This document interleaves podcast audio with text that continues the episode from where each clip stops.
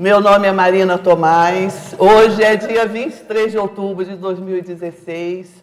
Estamos na tertúlia matinal, no tertuliário na sede do CAEC, às 9 horas e 36 segundos. E vamos com o debate até às 10h45. Hoje nós vamos estudar o tema a técnica da escutatória interassistencial. E eu gostaria de combinar com vocês, de vocês me cederem os 30 primeiros minutos. Eu vou apresentar então as ideias, vou apresentar a teoria do tema e logo depois a gente abre para o debate, para as perguntas, ok? Então nós vamos começar esclarecendo uma questão. Vamos colocar ali, já está a técnica da escutatória interassistencial. E nós vamos, embora nós vamos falar de escutatória, técnica da escutatória, é bom lembrar que o tertuliário é um ambiente de debate, de fala, de argumentações, não é isso? O aprendizado se dá a partir dessa dinâmica no tertuliário justamente porque nós estamos no ambiente para debater, é que nós estamos aqui para falar de saber ouvir. Estamos aqui para falar de escutatória, ok? Então nós já iniciamos com esse esclarecimento. Escutatória não é um antônimo de oratória. Saber ouvir, saber escutar e saber falar são dois elementos que qualificam a comunicação da pessoa, ok? A nossa comunicação.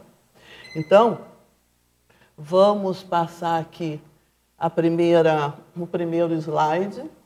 Realmente, essa condição aqui está melhor, né? É, é, é, é, que bom, ficou bom. A testa também está enquadrada. Então, o primeiro item, nós vamos apresentar uma bibliografia e o histórico, uma bibliografia básica, né, bem só de referência, em função do tempo. Então, nós vamos falar de uma bibliografia e um, um, um histórico, um pequeno histórico também, apenas para a gente compreender por que, que eu analisei e eu julgo esse tema importante para nós estudarmos. Vou colocar as especialidades da conscienciologia, as duas mais ligadas, a que fazem o foco na área da conscienciologia. Vou apresentar a definição do tema. Depois vou colocar o pressuposto e a tese. Eu parto de um pressuposto e elaboro uma tese. Apresento a técnica da escutatória interassistencial e aí nós vamos então para o debate, ok? Então vamos passar aqui a primeira condição.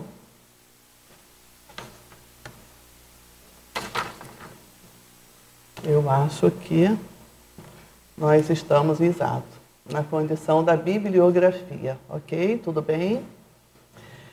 Primeira referência que eu tenho quando eu cheguei ao tema, hum, acho que pela primeira vez, de forma sistemática, foi com o professor Valdo.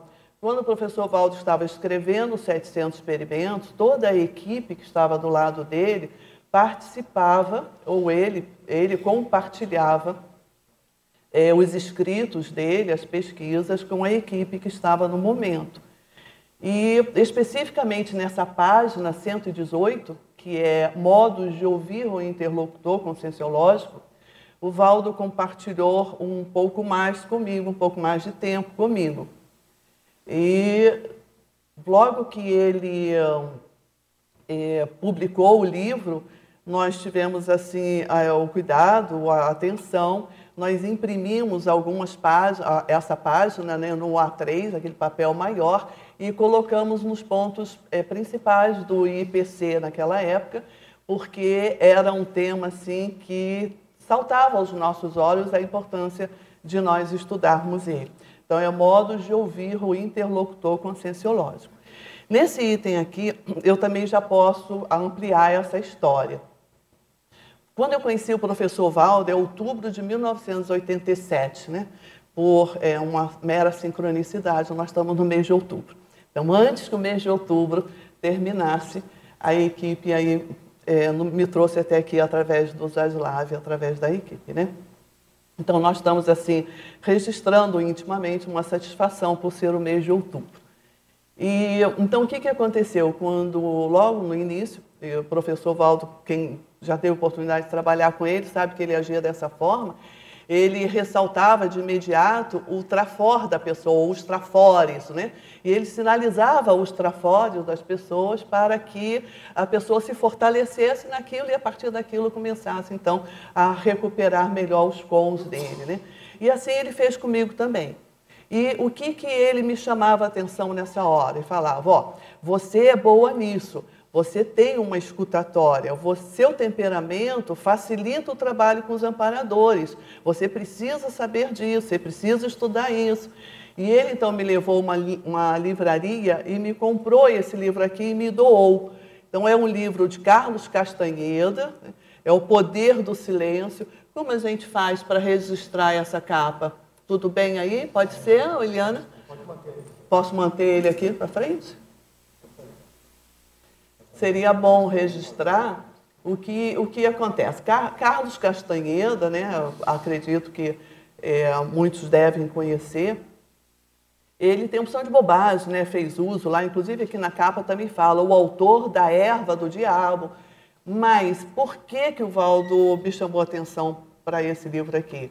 É exatamente para valorizar e desenvolver a capacidade, esse aqui, exatamente, ó, a capacidade é, não é do silêncio de calar a boca, é a capacidade de elaborar reflexão de cinco horas.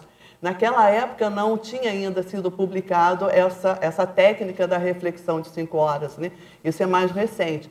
Mas já existia a compreensão do Valdo de divulgar é, é a, a necessidade de nós estudarmos toda a condição do holossoma para que a gente pudesse, então, desenvolver adiante habilidades que permitissem eh, fazer a, a, técnica da reflexão de cinco horas, ok? E desde aquela época o Valdo fala, Marina, tira as besteiradas do Carlos Castanheira fora, hein? Pega aqui o que você precisa de aprender. E olha que coisa interessante, deixa eu ver aqui que eu não sei por que, que saiu. Olha como é interessante realmente, um livro tão antiguinho assim, né, vindo de outra área. E só, só uma frase para a gente entender aqui, ó.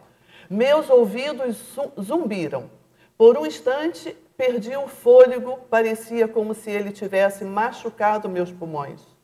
Cada respiração causava-me grande desconforto. No entanto, depois que tossi, engasguei algumas vezes, minhas passagens nasais abriram-se e encontrei-me aspirando o ar em grandes e, e calmantes golfadas. Tinha uma grande sensação de bem-estar, que nem sequer me aborreci com ele por seu golpe, tão duro quanto inesperado. Então, ó, é um estado de descoincidência vígio, voluntária, provocada, aqui no caso provocado por um agente externo, né? E que relatam o desconforto inicial da saída do corpo, o desconforto inicial para nós desenvolvermos conscientemente a sinalética, né? esse desconforto inicial quando a pessoa inicia o aprendizado para fazer a assistência ou a interassistência ao seu assistido, e logo depois vem o bem-estar, o reconforto de você estar ou projetado lucidamente, ou no estado de descoincidência lúcida, né? Então, é, é só um detalhe. Lá pela, pela frente, o livro é muito bom de ouvir, lermos os conceitos da conscienciologia com novas abordagens, ok? Então, essa é, é assim, o, foi o primeiro contato nessa vida com o assunto, a importância de estudar e desenvolver a habilidade de ouvir, modos de ouvir o interlocutor conscienciológico. Depois nós temos o poder da escutatória, de Rodrigo Correia Leite. Esse aqui, pelo que me parece, pelo que a pesquisa pôde me mostrar, é o primeiro livro com exatamente o nome, a palavra, usando a palavra escutatória, ok? Esse Rodrigo Leite também tem opção de besteirada, ele ainda é do empreendedorismo corporativo, corporativismo, venda e tal, mas fato é que ele estudou Rubem Alves, talvez a maioria já tenha ouvido falar nessa condição de Rubem Alves, né? Então o Rodrigo Leite estudou Rubem Alves e ele viu que o Rubem Alves é o verdadeiro pioneiro do uso dessa palavra aqui. E uh, nessa hora ele pegou e elaborou dentro da área dele, né, de gestão do conhecimento. O Rodrigo Leite é, é, tem o tema de gestão do conhecimento e ele escreveu o livro O Poder da Escutatória. Vale a pena se atualizar também. E aí nós chegamos no Rubem Alves. Não tenho nenhum exemplar do Rubem Alves, eu tenho só a história de que gostaria de sugerir para vocês, vale a pena entrar na internet com o nome, é, com a palavra escutatória e ir direto para Rubem Alves.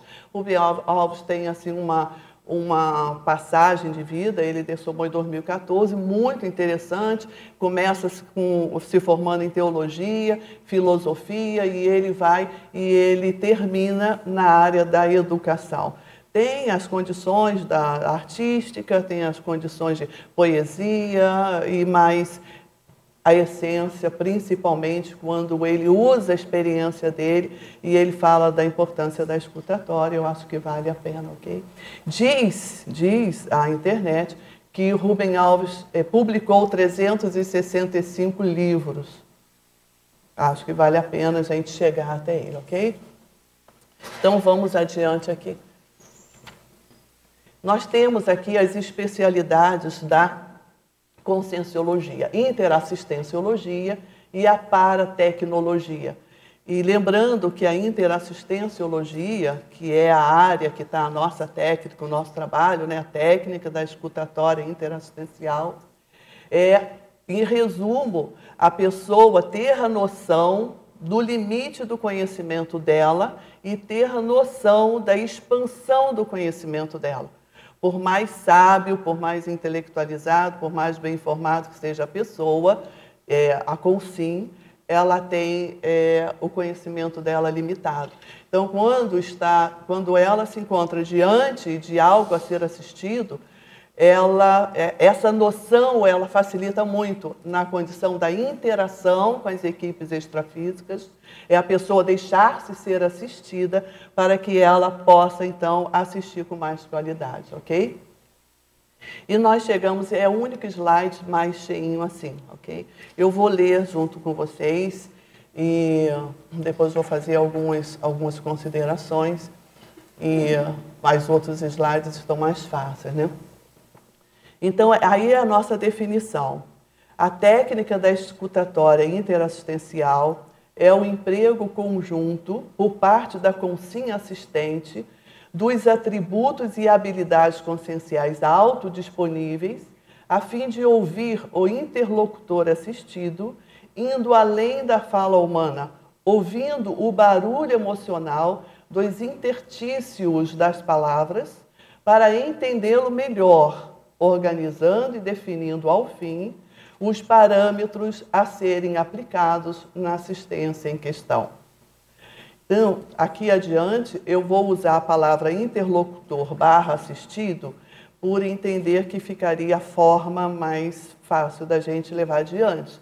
Mas vale lembrar que quando eu digo interlocutor assistido, isso pode ser uma pessoa que se apresente à sua frente, pode ser um grupo, pode ser uma questão, pode ser um cenário, pode ser um assunto, pode ser um e-mail, uma mensagem do seu trabalho e que você receba aquilo. E antes de você dar o devido encaminhamento, é conveniente você fazer a escutatória do que está ali, para depois, então, você fazer o encaminhamento e tomar a sua providência.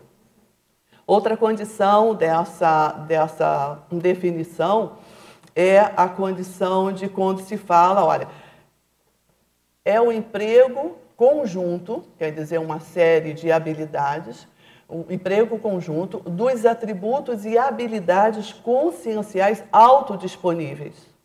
Então, cada um nesse estudo aqui de hoje deve se perguntar: desenvolver a interassistencialidade é, é um valor para você? É algo importante? Se não, coloque esse assunto assim à beira, outside. Se for importante, vale a pena dar é, prosseguimento, o estudo a esse tema porque é importante que na hora da interassistência, esse, esse, interlocutor, é, esse, esse assistente, né, que quer seja uma pessoa interessada no seu desenvolvimento, quer seja um tenepsista, quer seja um EPICOM, quer seja um ofiexista, dependendo só da graduação de, de níveis atuando, mas é, o assistente em si, ele tem que ter alguma habilidade autodisponível, já desenvolvida dentro dele, ok? Então, nessa definição, nós podemos dizer assim, algo que já coloquei no início, eu acho que seria conveniente a gente falar o tempo todo, né? É, a escutatória não é antônimo de oratória.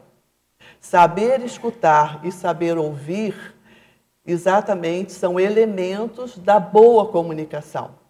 Tá? Então, nós estamos no tertuliário, que é o lugar para falar, para debater. Então, está tudo de acordo com a organização. Então, vamos falar sobre aprender a ouvir, ok? E a técnica da escutatória, mais um esclarecimento com relação à definição, vamos apresentar assim uma sinonímia, né? A técnica da escutatória é a análise discernidora, tá claro? Análise discernidora. Técnica da escutatória seria assim uma sondagem científica. A técnica da escutatória pode ser leitura parapsíquica da questão a ser assistida. Essa sinonímia, ela está no verbete leitura correta do professor Valdo Vieira. Fora de série ter nessa enciclopédia um verbete desse coturno. Leitura correta de Valdo Vieira. E essa leitura, já de imediato, eu digo que não é só ler o papel e ler palavras, não. É exatamente a condição da leitura parapsíquica. É uma sondagem científica daquilo que você vai fazer naquele momento, ok? Então vamos mais adiante. O fato é que as pessoas, até hoje em dia, a humanidade, né, as pessoas gostam muito de falar. Falar sobre si, falar sobre os outros, falar sobre o livro que leu, falar sobre o livro que não leu, falar sobre seus desafetos, falar sobre seus afetos. Em si, enfim, né, a pessoa, ela, o ser humano, ela ainda gosta, ela já gosta de falar, né? Mas ninguém ou poucos sabem e poucos gostam de ouvir. Aí tem N variáveis que no debate a gente pode se aprofundando, né? Me parece que o humano ainda está assim, bastante encantado com esta última habilidade, porque a última habilidade conquistada pelo ser humano é foi a linguagem é a capacidade de falar e transmitir através das palavras a sua cultura, o seu conhecimento, né? as suas emoções. É recente no desenvolvimento da humanidade é, o falar na condição da importância do ouvir. Né? É, mas parece-me que, de repente, né, como hipótese, é, é hora de se aprender a ouvir a fala humana, se adaptar criar a habilidade de ouvir a fala humana e se acostumar com ela como um elemento importantíssimo para o seu desenvolvimento. Como elemento saber ouvir a fala humana, isso ajuda o ser humano a ajudar a humanidade. É uma hipótese, né? ainda muito recente, requer realmente estudo e, e aplicabilidade. As pessoas, às vezes, até escutam umas às outras, mas, na verdade, não estão pensando no que as pessoas estão falando. Elas estão escutando as palavras entrarem, acessarem seu cérebro, né? E o cérebro rapidinho fazer os estímulos nervosos e ela ter que ela falar para si mesma que ela tem que dar uma resposta. E estão apenas esperando, as pessoas estão apenas esperando para chegar a sua vez de falar. Então a outra está falando, enquanto isso, a outra está elaborando a sua vez de falar. Então cada um constrói a sua fala. E as coisas ficam separadas, né? sem um, uma continuidade. Então, repetindo, as pessoas às vezes até escutam umas às outras, mas, na verdade, não estão pensando no que é que a outra pessoa está falando. Como se o que a outra pessoa tivesse dito não tivesse importância para ela. Começa então uma competição, né? Qualquer um que tenha é, contato com grupos pode observar isso. Começa então, assim, é, uma competição para ver quem fala mais. Ou seria quem escuta menos. Ou então seria assim, ó, quem fica com a última palavra, né? Quem vai ficar com a última palavra? Então, é, a escutatória como hipótese, né? A escutatória ou o saber ouvir é a condição assim da auscultação integral da realidade. Olha, essas três palavras, auscultação integral da realidade, também é Vivaldo Vieira, tá no, está no verbete leitura correta, ok?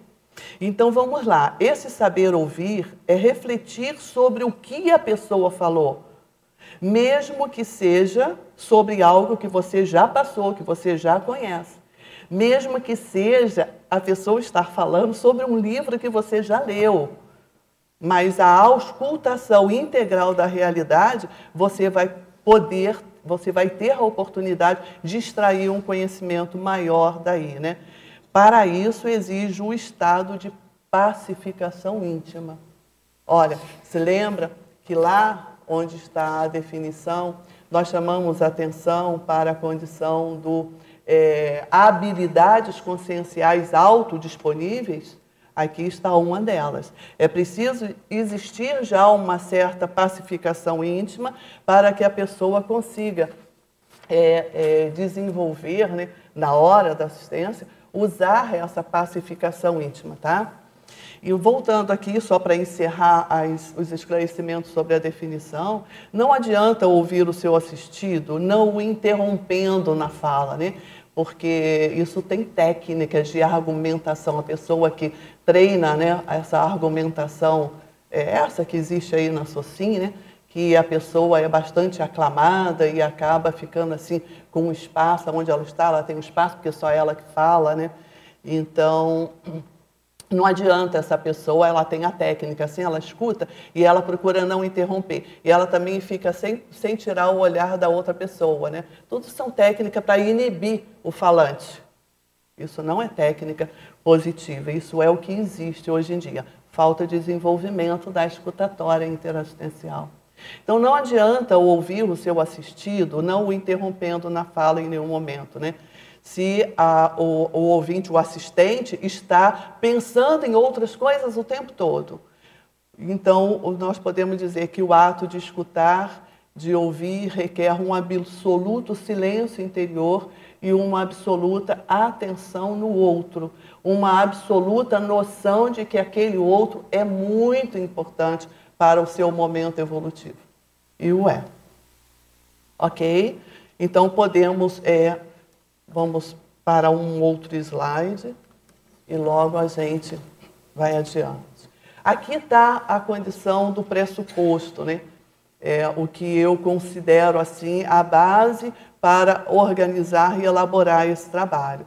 É uma frase do professor Valdo Vieira, eu procurei recentemente encontrar informação na literatura conscienciológica, não me teve condições para eu aprofundar essa pesquisa. Caso alguém saiba onde ela está escrita, por favor, me ajude, passe o e-mail e a gente complementa o trabalho. Porém, desde outubro de 87 é a frase, uma das frases que eu mais ouvi o Valdo falar para mim, no sentido de me esclarecer, né? A demanda determina os parâmetros da assistência. Como? Como nós vamos saber os parâmetros da assistência sem nós termos discernimento? Ó, não basta lucidez, não basta boa vontade, não basta estar presente, não basta ficar calado, não basta não falar palavra nenhuma. Tem que ter discernimento para entender esta demanda. Compreendendo, conhecendo esta demanda, nós então vamos saber discernir os parâmetros da assistência.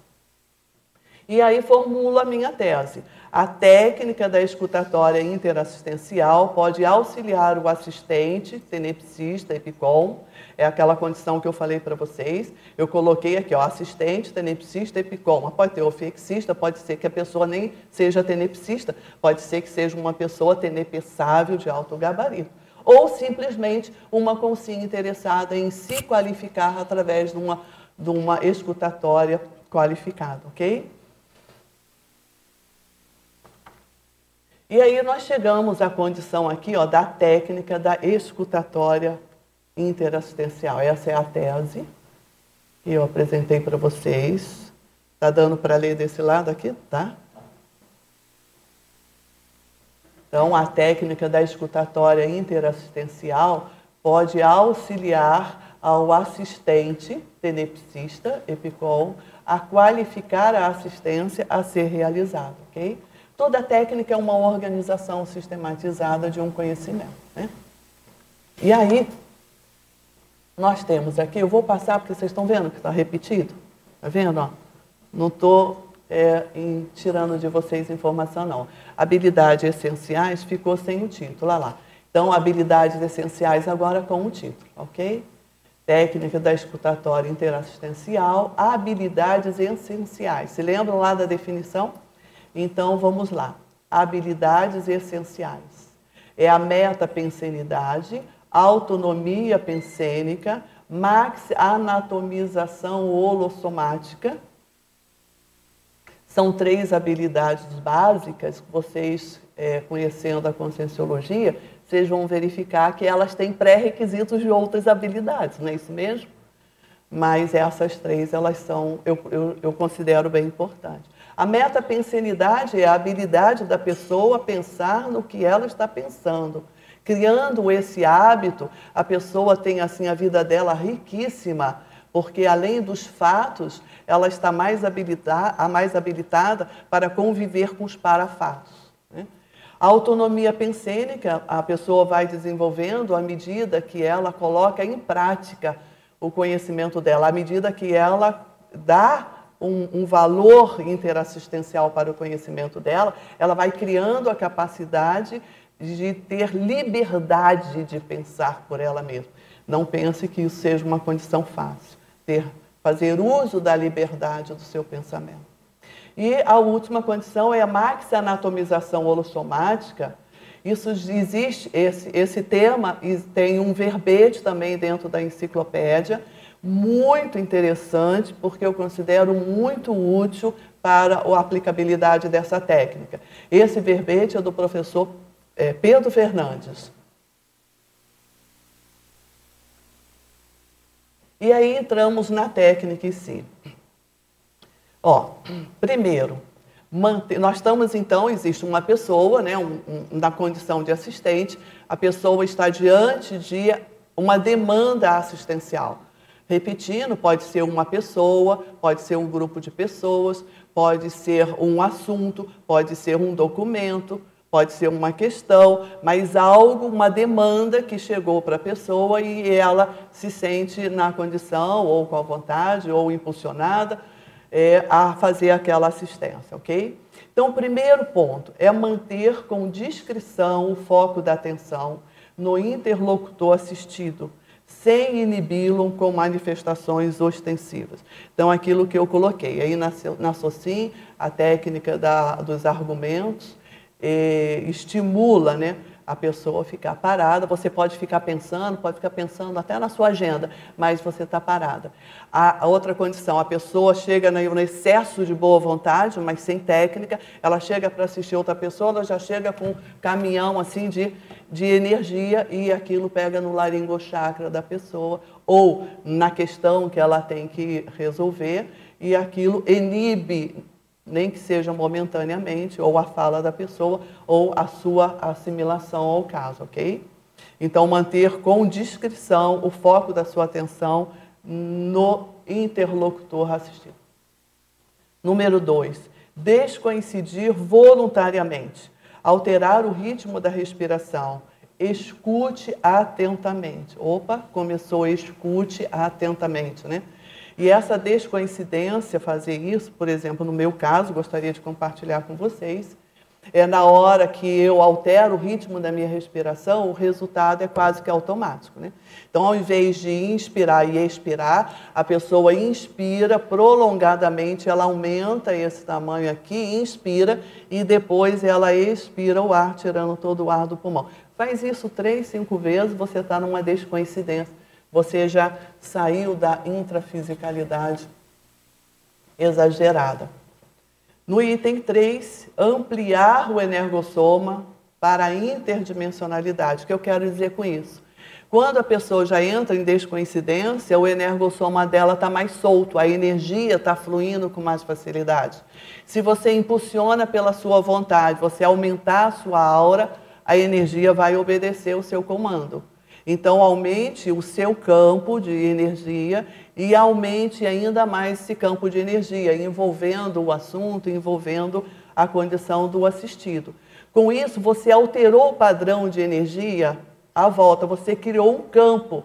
A interdimensionalidade funciona melhor com isso. As consciex e as consins, elas interagem com mais facilidade se nós, quando nós alteramos o padrão de energia não tão materializado, ok? E nessa condição, expandir um fluxo de energias envolvendo o interlocutor assistido. Então, agora você vai fazer um fluxo dessa energia envolvendo a condição do seu assistido. Nós já conhecemos isso, né? O acoplamento áurico. Você pega a sua aura, o seu campo, o seu energossoma e aproxima, acolhe o energossoma do assistido. Isso é o acoplamento. Depois dali acontece a assimilação simpática, a gente pode falar mais adiante, ok? Mas isso é o assistido que faz. É a vontade do assistido que faz, ok? E aí nós temos o item 5, ó, manter a atenção dividida, já ouviram falar nisso? Atenção dividida entre o interlocutor assistido e as consciências. Aqui existe um equívoco, eu conheço colegas que fazem até aqui esse passo a passo e mantém essa atenção conectada com o amparador ou com a equipe de amparadores. Até aí está tudo bem, mas você vai discernir melhor se você manter a predisposição de ouvir os amparadores, ouvir os assediadores, né, que também são demandantes.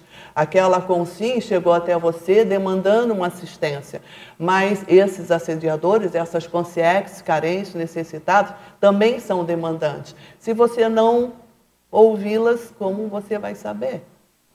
Então, manter a atenção dividida né, entre essa consci e as consciências. Aí entra a habilidade da metapensenidade, ok? Podemos aprofundar isso a seguir. O item 6. Falar somente ao perceber que o assistido abriu espaço mental e emocional para receber novas informações. Se precisar, mantenha-o falando, elaborando novas perguntas. Aquela condição, às vezes, essa mudança de padrão de energia inibe a pessoa. E ela não sabe, mas ela ficou um pouco desorientada ou desorganizada naquilo que ela tem para apresentar. Então, elaborar uma pergunta sobre a demanda ajuda a pessoa a retomar o fio e, e ela, então, dar continuidade ao que ela tem para passar para você. No item 7, nós temos a condição de iniciar a assistência tarística a partir da fala do interlocutor assistido, estimulando a ouvir o que disse. Então, muito, é, eu considero esse item algo a ser aprendido. Então, nesse momento, olha, a priori, não dê uma aula de conscienciologia para o seu assistido. Nesse momento, a priori, nem aula de conscienciologia, nem de psicologia, nem de sociologia, nem de, nem de nada. Nesse momento, a priori, não exiba o seu gabarito intelectual nem o seu nível de desassedialidade. Use o discernimento nesse momento para expor somente o que a pessoa precisa ouvir evitando overcharge, evitando estímulos a novos conflitos com informações em demasia dentro da pessoa. Na dúvida, olha, na dúvida, abstenha-se. Eu sou favorável à ampla divulgação da informação, eu sou super favorável à democracia do conhecimento, eu sou super favorável ao compartilhar de qualquer informação, mas eu sou mais favorável ao discernimento. Então, o discernimento, na minha, na, nos meus valores, eu, eu me esforço para colocá-lo acima dessa condição. A democracia é muito boa, a divulgação ampla e restrita da informação, e o abertismo e a transparência. Eu gosto, eu acho importante todos esses valores e procuro usar. Mas eu gosto de tentar colocar o discernimento à frente desse carro-chefe, ok? E nós temos o item 8, né, que é esclarecer quanto aos equívocos de abordagem de conceitos imaturos, auxiliando a pensar em novas ideias e ajudando a pessoa a fazer higiene consciencial. Nesse momento em que a pessoa ela está esvaziada, um processo de emoção dela está tranquilo, aí existe espaço para que a gente comece a ajudar ela a trocar a, o pato pensênio ou a pato pensenidade por uma condição de pelo menos higiene mental e uma condição de uma pensenidade mais sadia.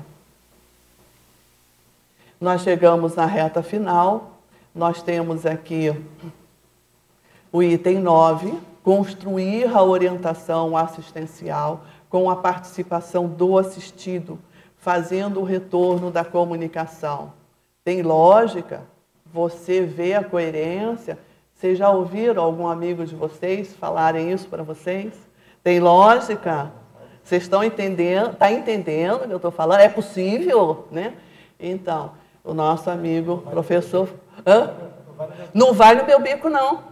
Tem lógica? Vocês estão entendendo? Então, isso é importantíssimo. Está chegando a reta final, você já está discernindo né, variáveis que você nem sequer conhecia sobre aquela demanda. Então, começa então a construir essa orientação, já passando a condição um pouco mais pontual, né, e fazendo o retorno da comunicação dessa maneira, ok? É possível que a pessoa esteja bastante impactada, né? ela, ela consiga nem responder isso. Cabe, então, ao assistente elaborar uma condição de acolhimento mais propícia. E, por último, auscute o extrafísico. Auscute sinaléticas. Verifique as orientações da Equipex. Depois que você fizer isso, desfaça o acoplamento áurico e proceda à desassimilação. É possível? É viável? Tem lógica? Está coerente? Não vai no bico? Então vamos lá, o item 10. Nós estamos chegando à reta final, né? Então, ali na assistência. Então, auscute o extrafísico, atenção dividida, metapensenidade, pacificação íntima, todas essas habilidades. Auscute suas sinaléticas. Verifique as orientações da ECPEX. Desfaça o acoplamento áurico e proceda à desassimilação. Eu passei um pouquinho dos 30 minutos. Podemos proceder então ao debate? Que eu posso colaborar? O que eu consegui organizar da, da matéria, da informação é. Pois não. Nós estamos aqui organizando a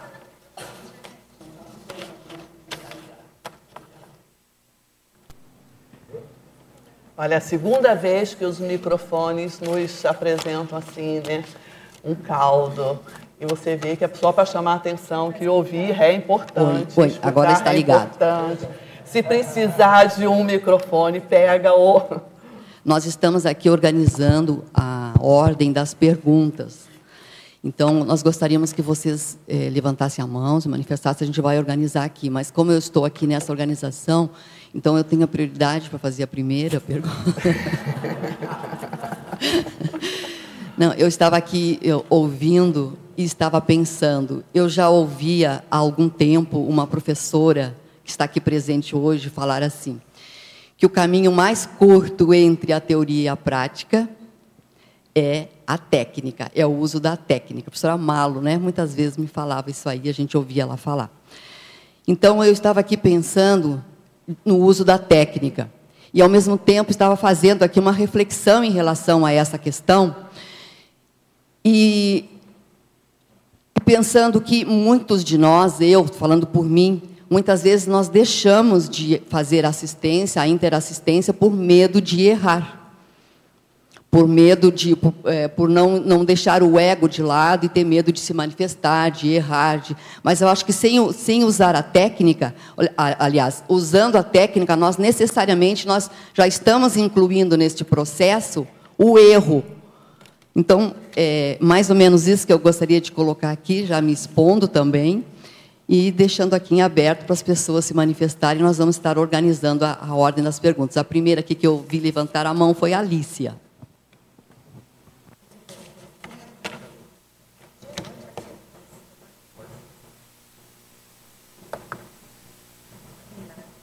Eu fiquei pensando aqui assim, na escutatória e na, na legitimidade que a gente dá ao interlocutor para. É, ou seja, na hora que eu valor, que eu estou dando valor àquela pessoa que está falando, parece que a tendência é eu escutar mais. Eu estou falando que é certo ou errado, mas fiquei aqui. Né, se eu não dou muito valor àquilo que aquela pessoa está falando, ou falo assim, ah, é uma pessoa que talvez né, da minha, do meu conceito ela não, enfim, não saiba tanto, eu não legitimo o que ela está falando e eu perco essa essa escutatória. E aí a gente está falando de uma coisa que eu pensando aqui, que seria o, o, preconceito. Só que aí quando você colocou a palavra interassistencial, né, qualificando essa escutatória, eu falei, bom, então isso é a profilaxia do preconceito. Você vê essa relação? eu viajei assim, eu não, não sei, fiquei pensando um pouco sobre isso. Não, não. Também sem viajar a cultura não é expandida, né? Então, mas é válida, entendi a sua abordagem, sim. Observa uma condição. É fato o que você falou. Quando chega uma pessoa à nossa frente, os preconceitos já funcionam, a reação já funciona, a química já funciona. Em geral, se é uma pessoa que ela nunca te dá o contra, você acolhe com maior afeto, né? Afeto, afeto é algo que afeta afetou a outra positivamente. Então, né? E se é uma pessoa que costuma te dar o contra, ou então uma pessoa que já está estigmatizada que ela é assediada, ela é problemática, tá? existe a reatividade de que não chega muito perto de mim para não contaminar. A questão é não jogar areia nos seus olhos, não dizer para você, não, eu não posso agir assim, não é isso. Eu acho que o primeiro passo é você conhecer você como você é. Fala, chique, que preconceito meu, hein, Marina? Eu vou falar isso para mim mesma, né? Olha, o Zaslav à minha frente. Que preconceito meu, hein? E aí, no segundo momento, eu vai dizer, eu preciso qualificar eu. Olha o pensamento. Primeiro, eu não joguei areia nos meus olhos. Depois, eu me acolhi. Eu tenho que me respeitar. Né? Como eu vou pretender ajudar o outro se eu não, não tenho a noção de que eu tenho que qualificar eu? Opa, começou o meu interesse a vir. Opa, eu vou ficar melhor. Então, a interassistência é essa, é você se permitir se qualificar. Para aí você vai qualificar o outro. Nesse segundo momento em que eu estou ciente da minha limitação, em que eu começo a trabalhar a minha consciência, eu vou então colocar em prática a técnica. Pode ser assim? Deixa eu colocar uma citação desse livro. Vocês conhecem esse livro? Já, né? Hum, então tá. então, esse livro, ele é um dos meus melhores amigos.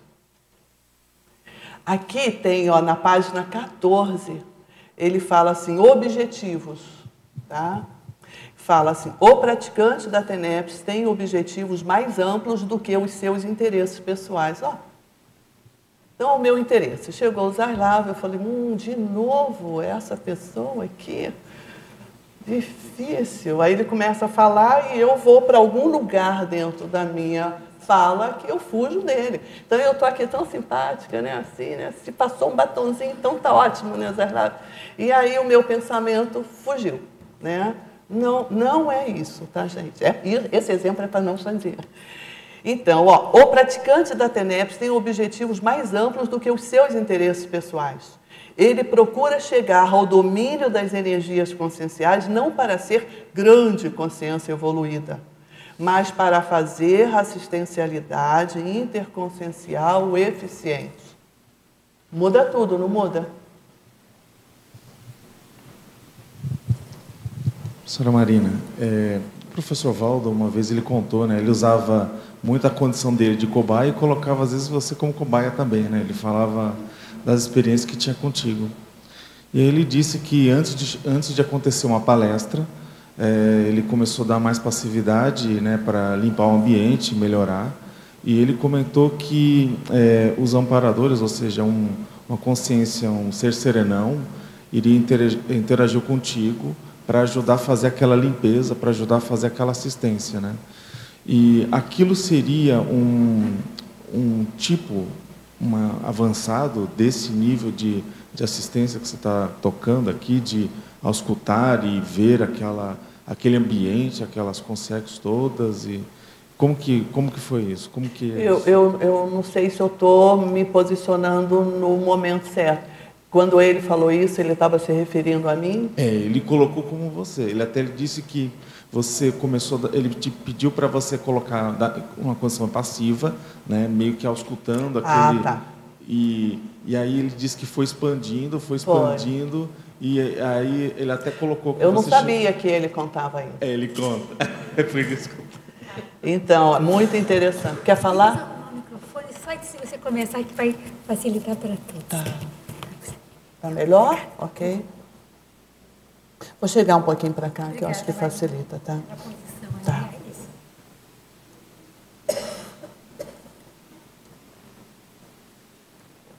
Nós estávamos no sul do país. E, como sempre, a turma de Florianópolis costumava fazer mega eventos. Então, tinha quase duas mil pessoas aguardando para a palestra do professor Valdo. Eu tinha ido com a equipe do IPC viajar juntos. Eu estava lá no mesmo hotel, nós estávamos ajudando lá. E quando nós chegamos, a fila para assinar estava muito grande. O Valdo, ele começou o processo ali. E ele então segurou no meu braço e falou: "Vamos entrar". E quando nós entramos no auditório, o auditório estava repleto. Então, antes, você sabe que ele chegava sempre uma hora antes. Então, uma hora antes, já estava na condição de que aqueles que estavam lá fora já ficariam em pé no auditório.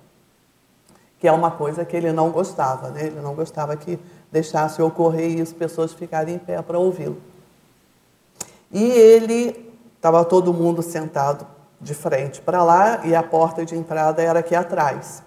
Então, em geral, nós, eu seguia com ele lá para frente. Ele não deixou e pediu para sentar ali atrás.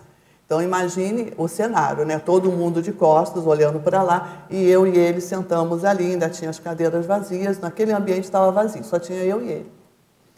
Então nesse momento ele foi ficando super concentrado, super quieto.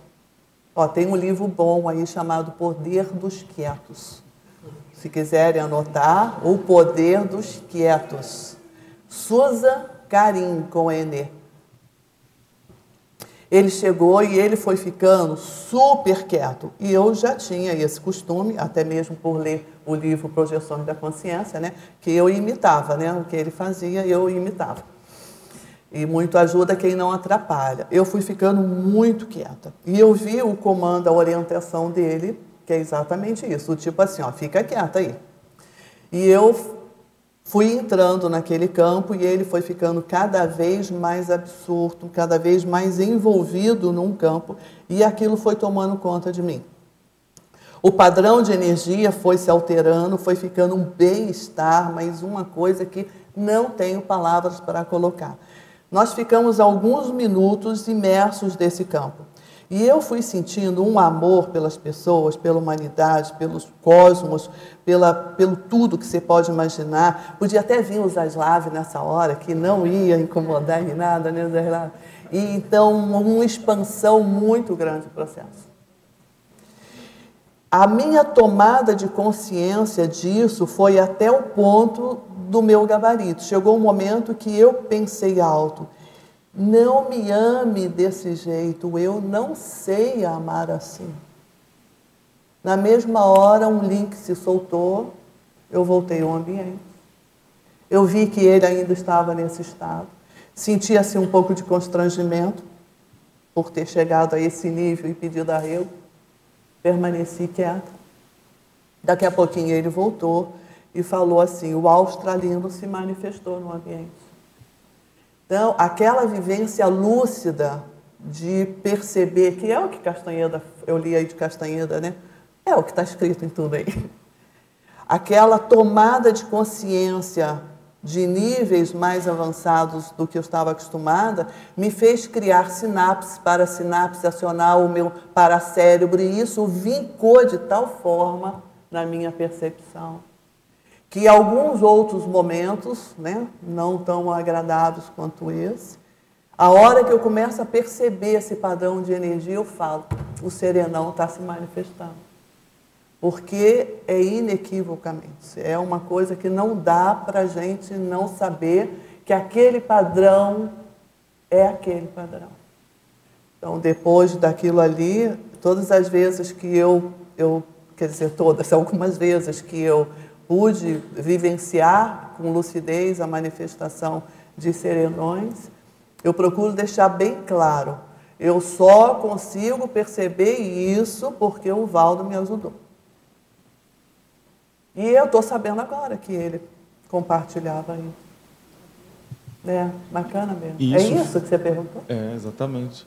E, uhum. e isso foi um teste dessa capacidade de, é. de escutar, né? Foi. Foi um mega teste para mim, aquilo que eu falei aí no início, né? O Valdo, de outubro de 87 em diante, ele começou a sinalizar: você é boa nisso, você tem que desenvolver nisso. Você sabe, né? Ou seja, ele dizia que a capacidade auscultatória minha era boa porque ele via que facilitava o trabalho com os amparadores. Essa frase é o que ele falava. Tá? Então, é a quietude íntima, o temperamento, tudo isso ele sinalizou. É o temperamento não reativo, é o temperamento mais prudente, é o temperamento mais, mais assim. Pelo que você comentou, isso chegou a repetir de novo em outra ocasião? Chegou a repetir algumas vezes dentro da sala da, da diretoria, né? Dentro da sala da diretoria se repetiu algumas vezes, né? E no trabalho, quando a gente viajava também, se repetia. Eu tenho alguns casos interessantes de, de a importância da escutatória, o saber ouvir do Valdo, quanto que ajudou. Mas vamos ver o que o pessoal tem a perguntar aí, que aí, Obrigado. se tiver tempo, eu, eu compartilho. Mercedes, por favor. Não se está escutando? Agora sim. Bom dia estou, a todos. Sim, estou. De, as coisas que me han chamado muito a atenção, porque às vezes uno não é capaz de fazer assim de forma espontânea é falar somente ao perceber que o assistido abriu espaço mental e emocional para receber nossas informações. Parece fundamental, porque às vezes uno quer com tanta rapidez tentar que o outro fale, que eu falo, e não está pendente disso. E é importantíssimo saber que o outro está esperando, ou que está entendendo, ou que está preparado para ouvir qualquer coisa ou somente coisas simples e depois você vai entrando no algo mais complexo. Isso é uma parte que, que a mim me, me chamava a atenção. E outra é a última, escutar o extrafísico. Com a mesma preocupação de falarlo o lo mais possível ou escutar lo mais possível, eu acho que, em meu caso, às vezes esque, esqueço la, la, escuta o extrafísico. Estou, Você esquece disso? Esqueço tá. porque, porque estou, estou mais concentrada em la pessoa ou as pessoas. E isso também me parece muito fundamental, uma chamada de atenção importante também, muito é. importante. Muito importante. Porque sem isso, o que fazemos? Está fazendo simplesmente uma atenção intrafísica, que é importante, mas não é, é todo, não? Então, eh, são essas duas coisas que me han parecido muy importantes. Escuchar al otro, más observar en qué, en qué estado está, para qué abordajes você puede hacer que sirvan para la persona. Porque você quer substituir rápido e assim não consegue. Se você pode Perfeito. ampliar algo, melhor. É, não tem problema que você tenha consciência de que você não consegue. Mas eu sugiro que você fale sempre a palavra ainda. Você fala, eu não consigo ainda. Porque ninguém consegue uma coisa se bem feita, enquanto uma habilidade, se ela não se treinar. E se ficarmos na condição eu não consigo, é não consigo ad eterno. Mas se ficar na condição eu não consigo por enquanto, amanhã ela consegue, tá? E isso depende do autodesenvolvimento de todos nós. E você toca num setor que é muito delicado. Por que, que eu digo delicado aqui? Né? Eu acho que a maioria aqui é, uma, é adulto, né? já de uma certa idade. Né? Os jovens já, já é, eles entraram no momento é, de uma geração um pouco diferente. Do que, que eu estou falando? Nós viemos de uma época em que a educação ela era muito de fora para dentro, né? Ou seja, uma criancinha está lá, tem oito meses, um ano, três anos, vai para a creche, vai para a escolinha com quatro anos. Quando chega aí e entrar para uma, uma escolinha, já ocorreu isso que eu vou colocar, já ocorreu esse fenômeno. Ou seja, acreditava-se que aquela pobre consciência ali era uma porção de células que estavam inativas. É falso.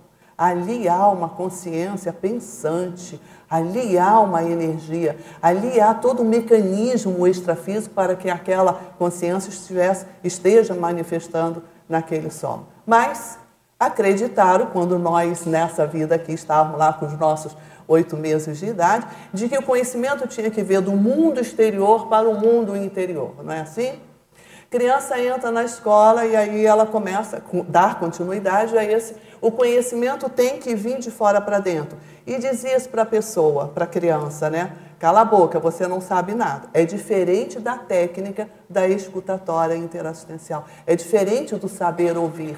Nesse momento, deveriam perguntar à criancinha: o que se passa? Como você está vendo essa sala? Onde você está? Né? Mas isso não ocorreu. Então, o que ocorria? Cala a boca a criancinha, porque a professora vai falar. E a professora pega as informações e passa para a criancinha, e dando umas mensagens silenciosas, que nem sempre é tão silenciosa assim, assim, ó. No dia tal tem uma provinha. Nós vamos ver se você está sabendo o que eu estou te falando. Olha o nível de cobrança disso. E aí dentro da gente, né, imagina lá a Marina, pequenininha, já começa a pensar, mas e eu se eu não souber a resposta? E vai por aí adentro, construindo essa nossa cabeça. Uma parte, olha a importância do desenvolvimento da autonomia pensênica, né? Nesse momento, se aquela consciência fosse uma consciência de um certo gabarito, ela estaria inibindo a autoconfiança dela para dizer: não importa o que eu já sei, não importa o que eu sou, importa que eu vou ter que responder para essa professora o que ela quer que eu responda. Senão, né, entre aspas, você penalizado. Então, o que acontece? Agora, voa no tempo, estamos aqui com os nossos 60, 70, 50 anos de idade, alguns 40. E aí aparece uma demanda assistencial diante de você. Imediatamente, todo o seu corpo, principalmente o seu cérebro, vai responder: Eu tenho, ei, Marina, você tem que ter uma resposta para dar para ela. E se eu não souber o que falar para ela? Olha, não, mas eu tenho que saber o que falar para ela. Ela está aqui para me ouvir. Confusão generalizada, perda de oportunidade de aprendizado, assistência sendo feita pela metade, ou segundo o Valdo, qual assistência é, é feita ou não é feita, né?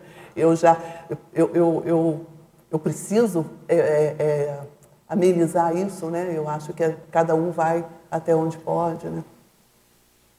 Então, e você está corretíssima. Existe essa pressão automática dentro da gente, como também a Alicia colocou, a respeito das, dos preconceitos. Aí vem tudo. Tudo e inibe. Aí, quando a pessoa está falando, vamos supor que essa demanda seja uma pessoa, ela começou a dizer: Professora Marina, eu gostaria que você me ajudasse, uma orientação. Eu estou com um conflito assim, e a pessoa ela, ela para um pouquinho para respirar, porque o conflito mexe nas emoções dela, e você já dá uma resposta. E aí você fica livre da pessoa. Não, eu, eu respondi alguma coisa. Tudo isso a gente tem que pegar, né? ter bastante lucidez disso, como eu falo, não adianta jogar areia nos olhos da gente. Coloca de lado e fala, Marina, eu agora vou, vou ensinar você, nós vamos aprender a ouvir um, um outro nível, um outro gabarito. Vamos treinar a interassistencialidade. E assim vamos, passo a passo. Aí aquilo que eu estava colocando, Mercedes, hoje eu ainda não sei fazer com esse gabarito. Hoje eu ainda, como eu coloquei lá para o australino lá, né? Ai, não me ame desse jeito, eu não sei amar assim. Foi a palavra que veio, foi a palavra que meu cérebro colocou ali na hora, né? Ficou claro, Mercedes? Alexandre, Dung.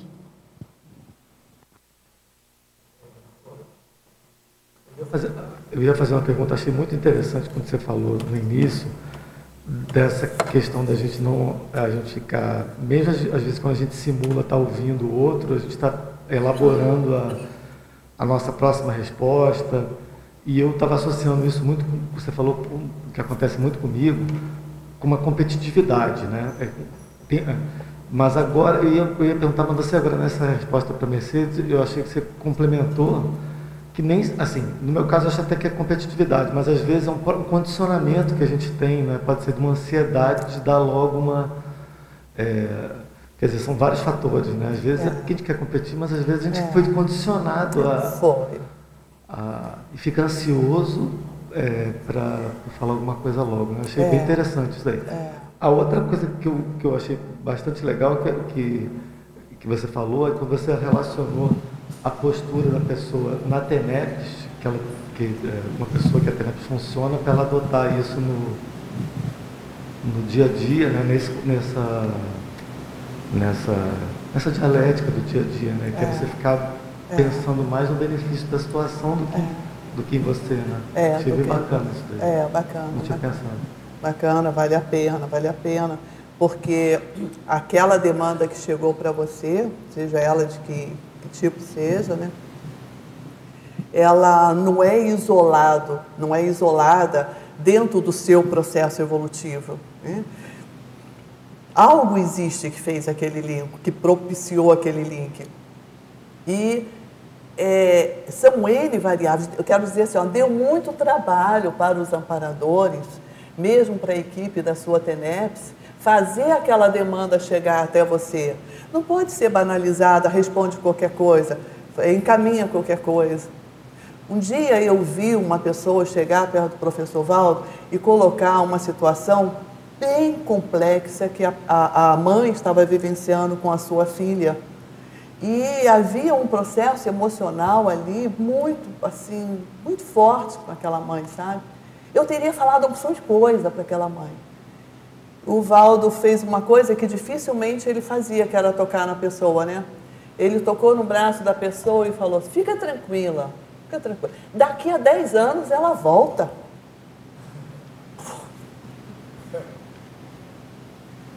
Bom, por que vai falar isso?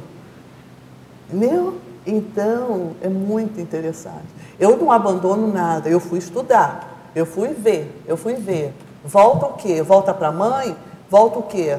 Tá? É, volta para o equilíbrio da vida dela. Tá? Ela estava deprimida, desequilibrada e tal, então volta para o equilíbrio, ela retoma né, a vida do equilíbrio dela. E o que, que acontece? De imediato ele identificou que havia sido, claro, a pessoa estava deprimida, não era só um processo físico, né? E havia tempo para encaminhar aquelas consciências. Não era simplesmente, né? É, fazer, fazer a assistência nesse nosso nível da conscienciologia não é a mesma coisa de que ir num terreiro de umbanda e fazer um descarrego, nem ir num centro e fazer uma desobsessão. Isso é paliativo, isso é imediato, isso é enquanto as coisas não acontecem. Então, eu acho que o tenepsista, o conscienciólogo que tiver a intenção de se qualificar, Sandro, ele precisa de observar isso, tem que estudar, tem que observar isso. E foi muito interessante. E essa compreensão de que hoje, na nossa sociedade, na nossa idade, nessas gerações, é, em princípio, nós somos uma personalidade construída, construída pelo mundo exterior. Né? Aí você volta aqui ó, para Castanheda, né? volta para as orientações aqui ó, da técnica da reflexão de cinco horas. Né? Não é, repetindo, né? não é silêncio de não falar e calar. É um, um silêncio para que você possa trabalhar em outro nível, de maneira integral. Né? É isso? Ficou claro? Roberta.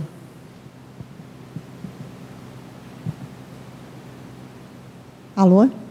É, Marina, eu tenho duas perguntas. Tá? O meu seguinte, eu já ouvi você falando algumas vezes assim, é, com relação à interlocução.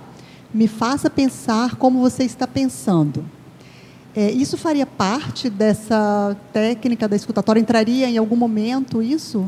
Com certeza, Roberta. Você lembrou de uma, de uma, vamos dizer assim, uma técnica que eu desenvolvi para aumentar, qualificar minha capacidade de ouvir. Quando eu, quando eu percebo que a comunicação entra nesse patamar aqui que o Alexandre também estava falando, né? a condição da competitividade para quem fica com a última fala, que fica assim, que em geral a pessoa que faz isso, ela se treinou para fazer isso, ela, ela, é a maneira dela criou para sobreviver nessa sociedade, tá? para abrir o espaço dela. Ela acreditou que isso deveria ser assim. Então, quando a pessoa faz esse jogo comigo, a forma que eu tenho de quebrar isso, primeiro, é claro, procuro usar o que eu tenho. Não foi possível, eu uso isso. Eu falo, Roberta, me faça pensar como você está pensando. É, a, a, ideia é tirar a pessoa do monoideísmo, porque a pessoa ela está encaixada no Fechada monoísmo dela. Argumentos, é, né? ela sabe, eu tenho que falar essa palavra dessa forma, dessa forma. Aí ela repete a mesma coisa. Às vezes eu falo assim, Roberta, olha, eu já escutei tudo que você falou, mas muda a abordagem para ver se eu compreendo. Entende? E é exatamente isso. Ó. Me ajuda a pensar da forma como você está pensando.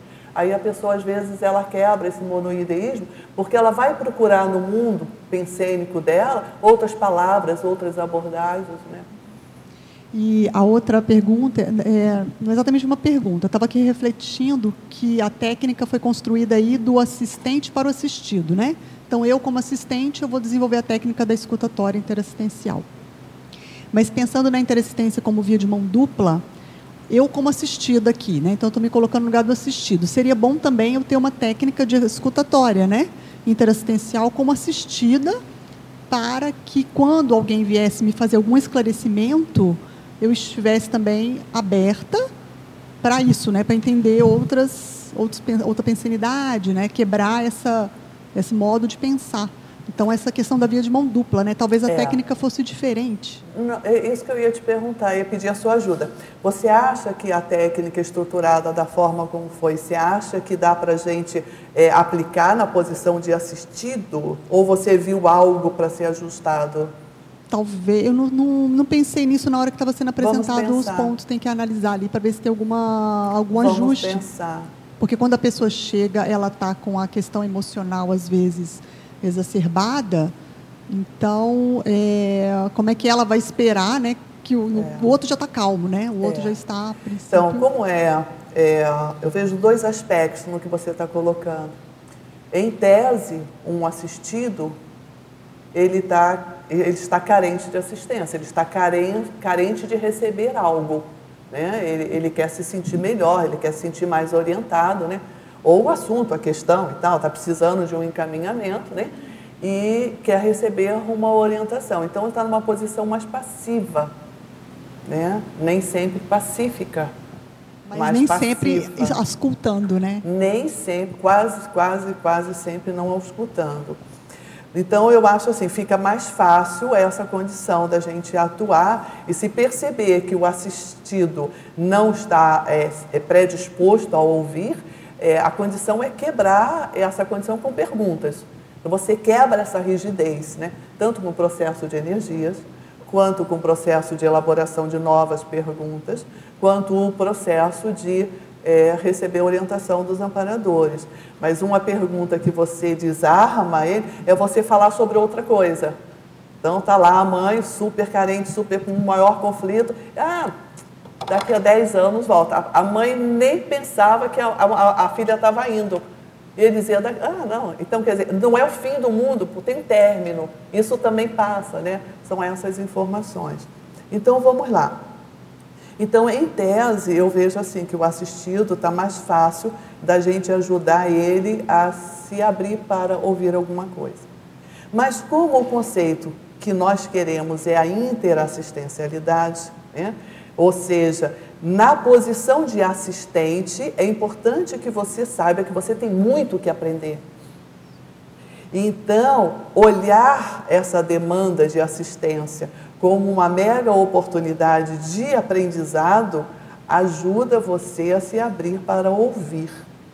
E como que um assistente, ele estando lá, por exemplo, na calada da noite, lá na, na, na dele e dela, né, ou recebendo as, as informações dos amparadores, como que ele faz para ouvir? De repente a gente cria uma nova técnica com isso, né? Então está lá o tenepsista, ele, ele acabou de receber uma informação importantíssima da equipe de amparadores dele ou dela.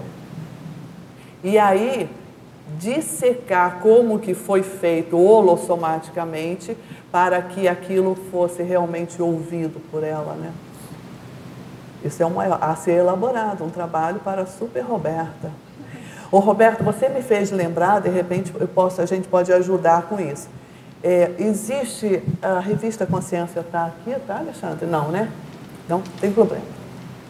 Na revista Consciência, é, número 11, acho que 2007 por aí, número 11.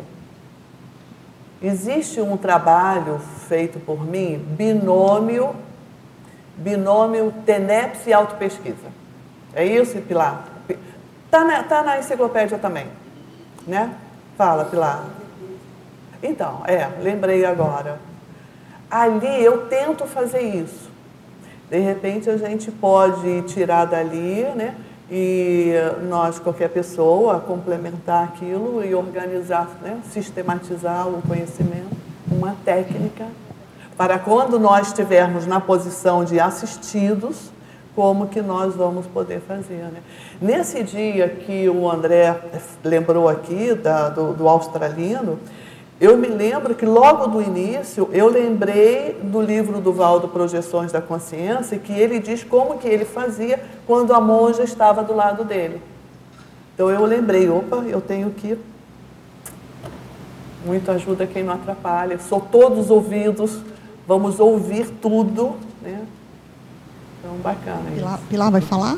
Eu só ia acrescentar que, é, sendo interassistência, pode ser uma técnica autoescutatória. Autoescutatória, ok. Que, ao mesmo tempo, simultaneamente, ao, ao escutar, eu também estou me auto-escutando. Autoescutatória. E, e eu estava pensando aqui no ideal mesmo dessa interassistência, é, às vezes entre pares, né? Que a, a, o assistido e o assistente são papéis assim quase indiscerníveis, né? Quando a gente está debatendo um, gran, um assunto e tudo, que a escutatória tem que estar tá dos dois lados mesmo, né? Aí é o ideal. É, isso eu concordo plenamente com você. Por isso que é aquela condição, né, que acho que vale a pena repetir. Nós estamos no tertuliário um local elaborado, construído para se falar, para se debater. Então, é o lugar ideal para se falar em saber ouvir. É aqui que tem que falar. Né? A gente pode estudar o poder dos quietos, a gente pode estudar o poder do silêncio, lembrando que essas habilidades que a conscienciologia é, reatualizou, expandiu todos esses conhecimentos arquibilinários nossos, né? Então, todas essas técnicas, elas têm que, devem estar disponíveis no universo da pessoa, né? Você imagine assim, o que, que eu estou falando? Imagine assim, então lá nós estamos em Floripa e aquela condição que eu coloquei aqui então do Valdo, australino, e aí eu olho para o Valdo e falo, hum, você não quer falar comigo não? Ih, tem muita gente aqui hoje, né? Vai ser a palestra boa hoje, hein, Valdo? Vocês imaginaram se eu fizesse isso? Então, Valdo, olha, eu, eu lanchei. Você lanchou? Gente, imagina se eu fizesse isso. E olha o conhecimento que estava disponível dentro de mim. Atrapalhei aqui o, o microfone tá bom? Tá bom? Imagina, o conhecimento que estava disponível em mim foi o conhecimento que eu peguei do livro do Valdo ali, Projeções da Consciência. E eu quis repetir aquilo. Eu falei, opa, aquilo lá deu certo para ele, eu vou, eu vou fazer aqui também. E no início eu não tinha, sabe, André, eu não tinha a menor noção de que alguma coisa séria estaria acontecendo.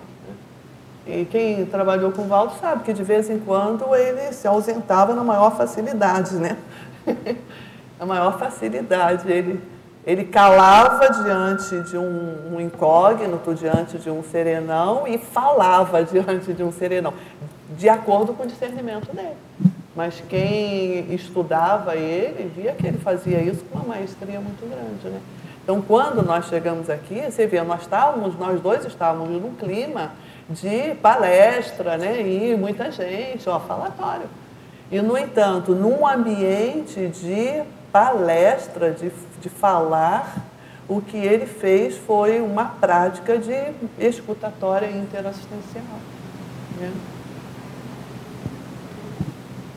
Como? Me ajuda a ouvi-la. Ah, os 700 experimentos, perfeito. 700 Saber ouvir, não é isso? É, é isso aí. Modos de ouvir, é. Hã?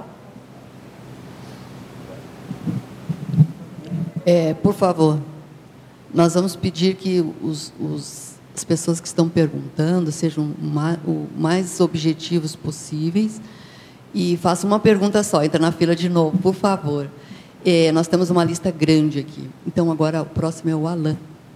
Obrigada. É, eu acho que está tendo assim uma certa confluência, porque eu ia entrar um pouco no assunto realmente do que a Roberta trouxe, né? Porque me chamou a atenção exatamente aquela frase é, que você passou do Valdo, né? A demanda é que parametriza a assistência. Né? A demanda, exatamente, é, então, define assim, os parâmetros da assistência. É, eu, dentro dessas habilidades que se colocou ali, é, qual seria o fio da meada, o início, aquilo que você viu da tua experiência, você teve que alcançar aquela habilidade para que as outras pudessem, se não naturalmente, porque a gente sabe que todas exigem bastante esforço, né? Pudesse é, você chegar nesse nível de conseguir fazer essa auscultatória. Né? Porque existe a assistência da SOCIM. E a gente que até profissionalmente trabalha com isso, eu posso ver dentro da minha casuística, já me expondo, a, a questão de antes do conhecimento conscienciológico e depois do, do conhecimento conscienciológico. Somente no que tange a questão dessa, desse apaziguamento, a questão de você fazer as técnicas de assimilação e de realmente acoplamento com o paciente, com o assistente, com quem vem te demandar alguma coisa, né? E, e onde é que você pegou esse fio da meada? Né? Porque você é psicóloga também, você tem também uma, uma experiência. Né? É, você está me fazendo uma, uma pergunta que eu estou caminhando no tempo e cada vez eu encontro o início mais antigo.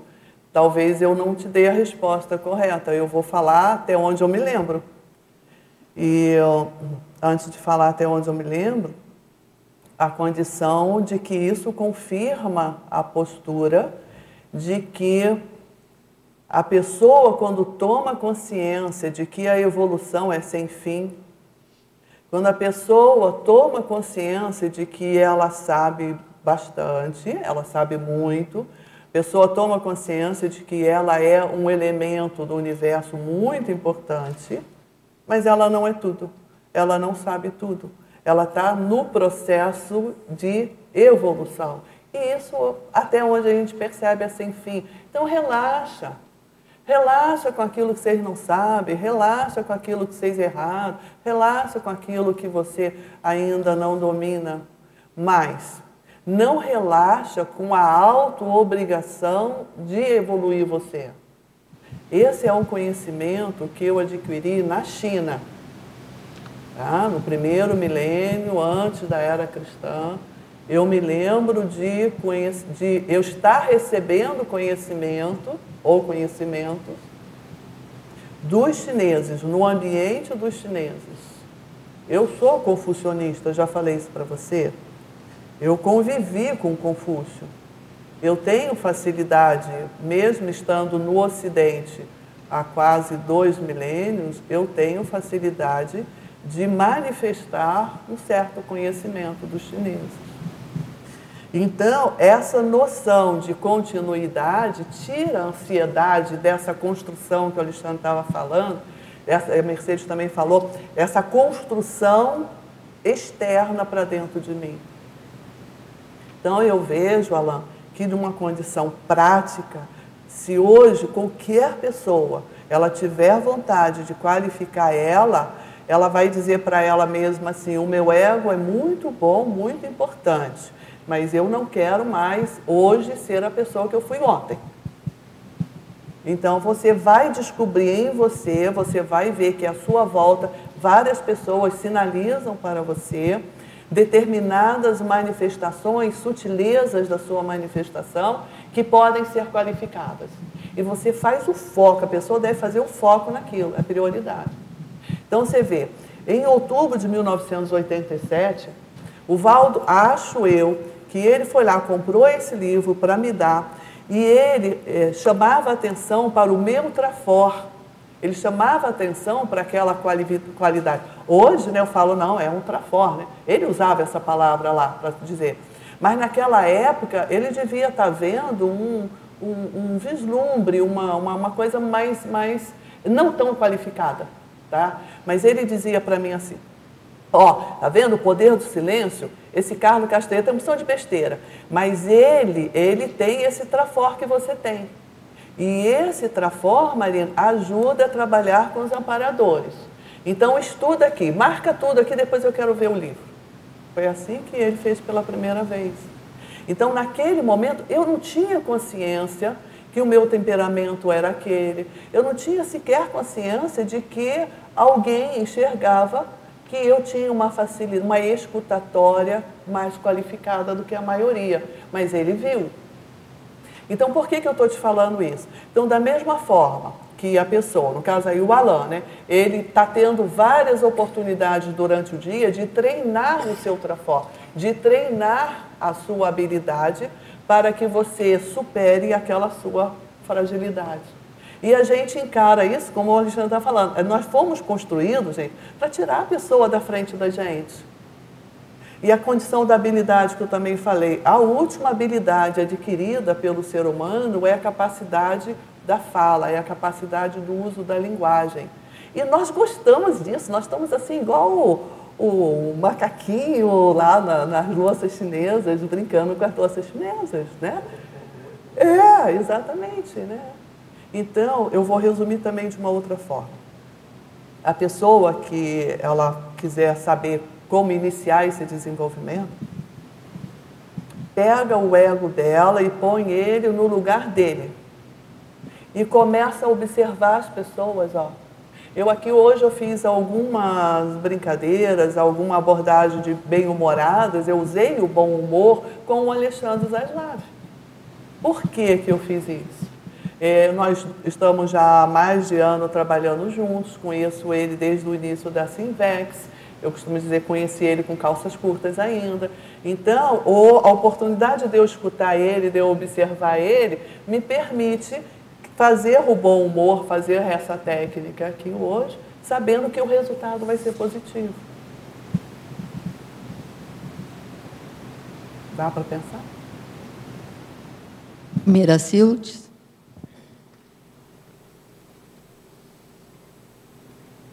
Na verdade, você já respondeu muitas das minhas dúvidas, tá? O que me chamou a atenção foi no seu item 7, iniciar a assistência tarística a partir da fala do interlocutor, do assistido, estimulando ouvir o que ele mesmo disse. Então, eu queria ver se você podia ampliar um pouquinho mais além daquilo que você já falou. Porque quando você respondeu para Roberta, aí você já respondeu bastante coisa, me, me fez pensar muitas coisas a respeito desta, de, de, deste passo, deste momento. Como é que eu trabalho com o assistido? Talvez aí acho que você pode me ajudar um pouquinho mais. Ó, a, é, aplicar a técnica desde o início, o assistente já vai estar numa condição assim, ele, ele vai perceber que ele está mais inteligente, ele tem mais informação, ele já sabe é, para que lado está o amparador ou a equipe que está ajudando ele, então já tem uma abordagem diferenciada dessa da pessoa do dia a dia, né, no intrafi, na intrafisicalidade. Isso já ajuda a perceber a hora que a pessoa se esgotou. E, e, e, perceber a hora que não esgotou, ela, ela continua atuando e estimulando a fala da pessoa. E como que a gente vai falar para a pessoa a partir do que a pessoa falou? O ideal é que você faça uso de alguma palavra que ela tenha feito. E que você, ou então faça uso daquele conceito, por mais imaturo que seja, por mais que você já está cansada de saber que aquela maneira de pensar é uma maneira, é um pato pensando. Mas você fala a partir da abordagem da pessoa. E você começa, então, a ajudar ela a ouvir aquela abordagem dela com outra abordagem. Porque dessa forma, vamos voltar um pouquinho, vamos sair desse contexto. Nós falamos é, do estrago que esse sistema de educação em que a gente vive, esse estrago que fez na gente, né? que fez nas pessoas. Com essa construção de é, o conhecimento vem de fora e você tem que atender, tem que saber atender a esse conhecimento. E a pessoa que chega para colocar a demanda dela, além dessa condição de que o assistente, em geral, ele está preparando o que é que ele tem que responder, a pessoa está em conflito. A pessoa, ela, ela não está satisfeita com ela mesma, ela não está satisfeita com aquilo, ela não sabe o que fazer com aquele assunto. Então, ela parte do princípio que qualquer coisa que você vai falar vai agredi-la, porque ela não vai saber te responder. Não é fácil a gente chegar para uma pessoa e com uma demanda e pedir ajuda para a pessoa. Na CCCI nós estamos treinando bastante isso, né? Mas de um modo geral não é fácil. E a pessoa comum, ela pensa, mas como eu vou expor as minhas fragilidades para a pessoa? A pessoa vai zombar de mim. Não, mas eu, eu, eu não posso deixar a pessoa saber que eu não sei isso. E, e essas construções mentais são horríveis. Quer ver uma condição? Isso ocorre mais com o homem, né? É, a dificuldade do pobre coitado dessa consciência de falar dos seus sentimentos, de falar das suas emoções, isso é um, um entrave para a evolução da pessoa muito grande. Então, quando você fala, mas o que mesmo você disse, a pessoa engasga.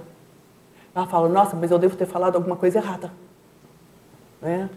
Então, na hora que, quando você escuta a pessoa e você começa a falar, então a pessoa está preparada para te ouvir, na hora que ela vir que você está falando o que ela falou, ai, que bom, alguém me ouviu. Não está cobrando, o assistido fala assim, ai, que bom que ela não está exigindo de mim que eu saiba uma resposta. Então, na hora, por exemplo, da técnica que a Roberta lembrou, eu falo, por favor, Roberta, me ajuda a pensar como você está pensando. A pessoa fica tranquila. Ah, essa aí não é a toda poderosa que sabe toda a resposta e eu não sei nada. E a pessoa fica muito feliz quando ela se imbui da tarefa que você deu para ela. Em geral, isso é possível quando a relação na assistência está horizontal, né? Quando é possível isso assim, né? Aí às vezes é mais fácil. Eu não sei se é isso que você abordou, é isso? Se eu não estiver ouvindo bem, vocês, por favor, me falem. É, Luiz Gonçalves.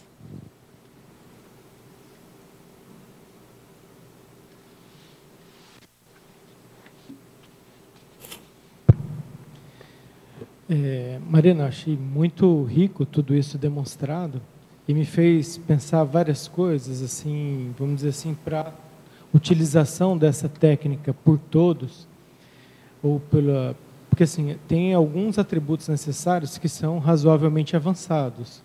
O parapsiquismo já tem que estar mais ou menos amadurecido, né? A relação de sinalética, é, a capacidade auscultatória dos assediadores, dos amparadores. É, provavelmente esse nível de auscultatória já tem muita relação com a desperticidade para ser eficiente. Se essa técnica pode, deve ser usada pela, por muitos de nós que não têm essa condição ainda, e se nessa utilização é necessário algum cuidado, ou talvez algum adicionamento de técnica, né? sei lá, tipo qualificação da intenção ou alguma coisa nesse sentido. Me parece que até o tenepsismo, né, ele é quase um pré-requisito para trabalhar nesse nível, né? E como é que você pode orientar as pessoas a começarem a tatear essa técnica com essas, esses, essas faltas ainda, né? Esses trafais ainda. Uhum, esse desenvolvimento, né? É. Então, Luiz, quando nós colocamos ela, a técnica, dentro da especialidade da interassistenciologia, é, tem esse objetivo aí. Então, a pessoa vai começar a estudar e a desenvolver o processo da inter, é, interassistenciologia ou da interassistencialidade por exemplo, a partir de uma boa convivência com os seus vizinhos, a partir de uma boa convivência com seus familiares, a partir de uma boa convivência, por exemplo, com a política do nosso país. E aí a pessoa vai mantendo o desenvolvimento do senso crítico dela, mas sem se associar com o escalão da patologia, sem se associar com as minorias demandantes, né? com a minoria em que precisa ser atendida, precisa ser assistida, mas você não precisa ficar lá com eles. E você vai, ausculta e volta e se desenvolve. O contato com a patologia é para você desenvolver a sua saúde. Então, o que, que eu o que, que eu proponho, né, o que eu reflito para a condição da pessoa que ainda, por exemplo, não é um tenepsista, né, nessa condição dessa técnica mais elaborada aqui. Na definição da técnica, Luiz, fala lá, né, é, é ter habilidades e atributos autodisponíveis. Você está corretíssimo. Para aplicar essa técnica, é preciso que a pessoa faça uso de atributos e habilidades autodisponíveis. Se estão autodisponíveis, é porque a pessoa já interiorizou e aprendeu aquilo. E você fala de uma condição muito interessante, que é a questão da intencionalidade. Então, nós falamos algumas vezes da pessoa que desenvolve a capacidade é, argumentatória, né? a capacidade de argumentar a capacidade de falar numa condição de dominar o ambiente. Então, quando a pessoa tem boa intenção e cosmoética, isso funciona bem. Quando não tem, é desastroso. E cai naquela condição que nós estávamos falando aqui, que é, fala por fala numa competição para ver quem fala mais, mais bonito, quem exibe um conhecimento maior. Em geral, se a pessoa gosta de estudar história, rapidamente ela insere dados da história e ela vai falando e ei, cadê o viés da assistência, hein? Cadê o foco da assistência? Estava onde mesmo, hein? Então, se a pessoa faz isso, se a pessoa fizer isso, com a intenção de assistir, ela tem um discernimento do porquê ela está fazendo isso. Mas, Luiz, faltou a boa intencionalidade, você pode ficar tranquilo, porque aquilo vai dar na cabeça da pessoa. O resultado, ele é muito claro e vem para a pessoa. Então, partindo do princípio que a pessoa vai estudar a técnica da escutatória interassistencial, ela tem que saber o que é interassistencialidade. Não tem problema a pessoa errar com má intenção ali, não. Porque a interassistencialidade é a pessoa assistente aprender. E ela vai aprender que aquela má intenção dela deu na cabeça dela. A sua abordagem, Luiz, me faz lembrar de uma, uma manifestação do Valdo que pode ajudar a clarear aqui. Quando o Valdo me convidou para assumir o trabalho do SCP-2, no lugar dele, lá com o EPCOM, ele fez o que quem trabalhou com ele sabe como é que é, né? ele foi lá me preparar. Então foi o meu preceptor. Na época não tinha outro, outra pessoa que fizesse esse trabalho. Então ele tinha que ser o meu preceptor. Então, dentre as informações que ele bateu até o fim, enquanto ele pôde, é assim: Marina, não crie um padrão para sua assistência. Se você criar um padrão para sua assistência, isso vai dar na sua cabeça. Então, ele falou de uma forma assim que experimente e isso dá na tua cabeça. E você conserta a sua cabeça e vai em frente. E o que significa criar um padrão para sua assistência? Você imagina, chegou aqui o Eduardo, ah, tá bom, já sei, é uma demanda, eu vou fazer o arco voltar e punir. Deu certo. Chegou aqui lá, minha amiga Marisa, não, então, ah, é uma demanda essencial, eu faço o arco voltaico dela e dá certo. Ó, oh, criei um padrão, faço. Não sei porque que o Valdo diz que isso é complicado, é simples. Vai chegar um momento em que eu vou aplicar o meu padrão e vai dar tudo errado. Olha, lembrei de uma experiência fantástica lá dentro daquela da, da sala do IPC. Então, o que, que acontece, Luiz? Para aplicar a técnica da escutatória interassistencial com um bom resultado, a pessoa tem que ter realmente essas habilidades, como está aqui, ó, habilidades conscienciais autodisponíveis, né? Ela tem que ter esse preparo anterior. Ela só vai ter se ela se permitir errar. Ela só vai ter se ela não jogar areia nos olhos, ou seja, é, partir do princípio que ela sabe tudo e é uma grande consciência evoluída e ela partir do princípio que ela é um elemento em evolução, em aprendizado, e ela, vai aprender rapidinho o que, que a má intenção dela vai fazer. Por quê?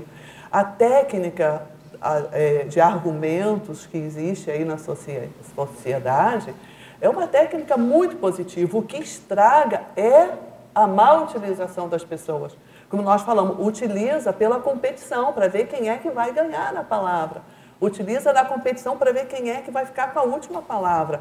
E a, a intenção assistencial vai lá para o escanteio. E a pessoa fica em. E, e o processo de energia é muito anticosmoético na hora que faz isso. Né? É, são 10h37. É, talvez fosse o caso de eu contar essa experiência. Né? Eu vou contar que vai clarear o que o Luiz colocou. Pode ser, Daiane. Então, é uma experiência única que me ajudou muito e ainda me ajuda muito a lembrar desse acontecimento, que está ligado nessa abordagem do Luiz, da questão da pessoa é, se perguntar a respeito da sua intenção e não criar um padrão único para assistência dela. Tá? Então vamos lá. Isso ocorreu na primeira década do IPC, que foi a década que eu trabalhei diariamente com o professor Valdo. E num, numa determinada sexta-feira, porque essas coisas costumavam ocorrer na sexta-feira, né, bastante demanda, e aí acontece aquela, aquela demanda. Então, uma voluntária do IPC, conhecida, ela já tinha pedido ao Valdo para o Valdo assistir uma amiguinha dela. Então, naquele dia, essa voluntária trouxe para na sala da diretoria, estava eu e o Valdo, nós estávamos sentados. E a, a voluntária trouxe, então, uma mãe de 14 para 15 anos de idade, com um bebê recém-nascido no colo. Bem magrinha, quase pele e osso, e o bebezinho do lado dela.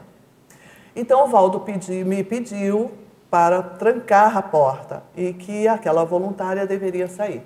Então, assim procedeu, fui lá, chaveei a porta, sentei e fiz a tal da postura lá do australiano. Né? Fiquei, larguei. Quando isso acontecia, eu empurrava o meu trabalho para lá e eu me colocava disponível para que ia fazer, iria fazer, acontecer ali. E assim eu fiz. E o que, que o Valdo fez? A mãe, a, a menina com o bebê sentado ali do lado, o Valdo fez isso três vezes. Ele não perguntou nada a ela, nem o nome dela. Ele levantou, deu a volta à mesa, foi lá e fez um arco voltaico super demorado. Voltou, sentou e aguardou. Quando ele aguardava, a mesa dele era encostada na parede. Ele não ficava olhando em mim, não. Ele ficava olhando para a parede com o olhar baixo. Levantou de novo, foi lá e três vezes ele fez isso. Na terceira vez, depois de ficar também um longo momento em silêncio, ele pergunta então para a menina: Onde você mora não tem uma igreja protestante, uma igreja evangélica perto da sua casa? E a menina fala: Não tem, não, senhor. Perto, assim, na, na redondeza, em torno da sua casa, não tem? É protestante, evangélica, Assembleia de Deus, tem um pastor que trabalha? Não tem, não, senhor. Aí ele falou: Marina, chama Fulano. Eu abri a porta e chamei a voluntária. E o Valdo pergunta para ela: Aonde ela mora, aquela onde ela está com o bebê, não tem um pastor, não tem uma igreja protestante evangélica? Tem atrás da casa dela. Aí o Valdo olha para a mãe, né? Tem ou não tem? Aí a menina falou: É, o senhor falou perto, né? É atrás da casa. Ah, atrás da casa tem. Você sabe lá? Sei, sim, senhor. E ele fala para a voluntária e para a mãe: Então, será possível vocês irem amanhã Olha a abordagem diferente. Ele não falou, vão amanhã. Será possível, vocês veem possibilidade de amanhã vocês irem procurar o pastor dessa igreja e vocês falarem para esse pastor, no meu nome, digam no meu nome, que o professor Valdo está pedindo para ele arrumar uma vaga para ela voluntariar no trabalho dele. Ela vai ajudar ele. Aí ela, ele fala para a mãe: Você vai ser o braço direito desse pastor. Você vai ajudar ele em tudo o que precisa. Tem uma obra social. Não tem uma, uma obra social lá? E ele pergunta para a voluntária: Tem, esse pastor faz muitos atendimentos sociais lá. Então, você vai ajudar esse pastor nessas obras sociais? Pode? Você acha que pode? Ela manifestou um sorriso e já estava diferente, né? Da, da fisionomia carrancuda já estava aliviada. E ela fala assim: então tudo bem, faz isso, tá bem? Eu tá bom. Amanhã, né? Pode ir amanhã? Pode. Então tá, tudo bem. Então tá, então até logo, felicidade pro bebê. O bebê dormiu o tempo todo.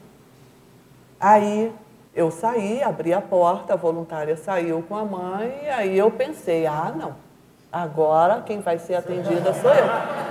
Travei a porta, não deixei ninguém entrar e falei, sentei na frente do Valdo. Por que você fez isso, Valdo? Por que você não me pediu? Eu dava uma cortesia para ela, fazer os cursos no IPC, P1, P2, P3, P4, ela ia chegar no SCP2. Por que você não fez isso? Coitado, né? Hoje eu ia fazer diferente. E ele falou assim: Você não viu nada, né, Marina? Você não viu nada. Marina, não dá tempo. Os assediadores, para se vingarem dessa, desse ressomante, vai assassinar essa mãe. Não há tempo. O esquema está montado.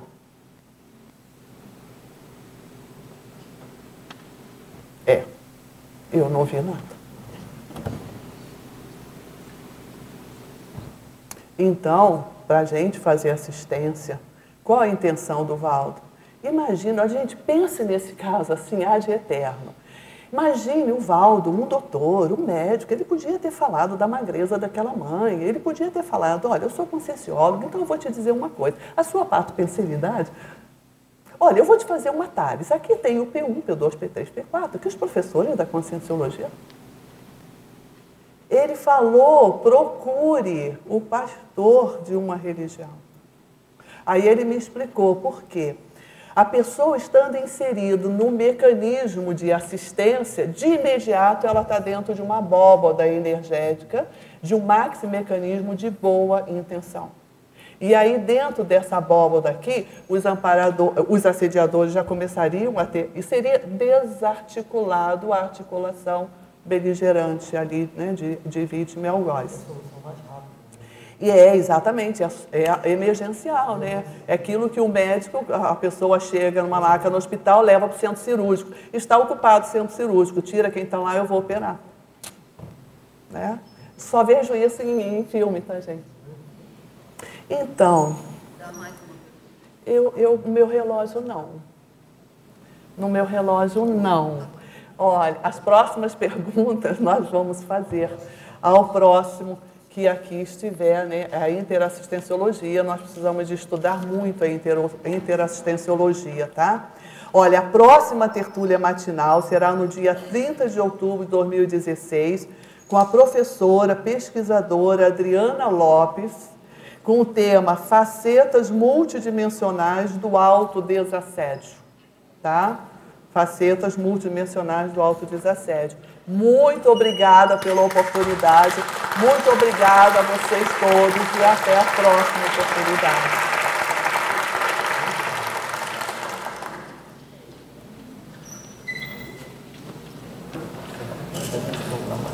Muito bom, Gostou? Está tudo assim.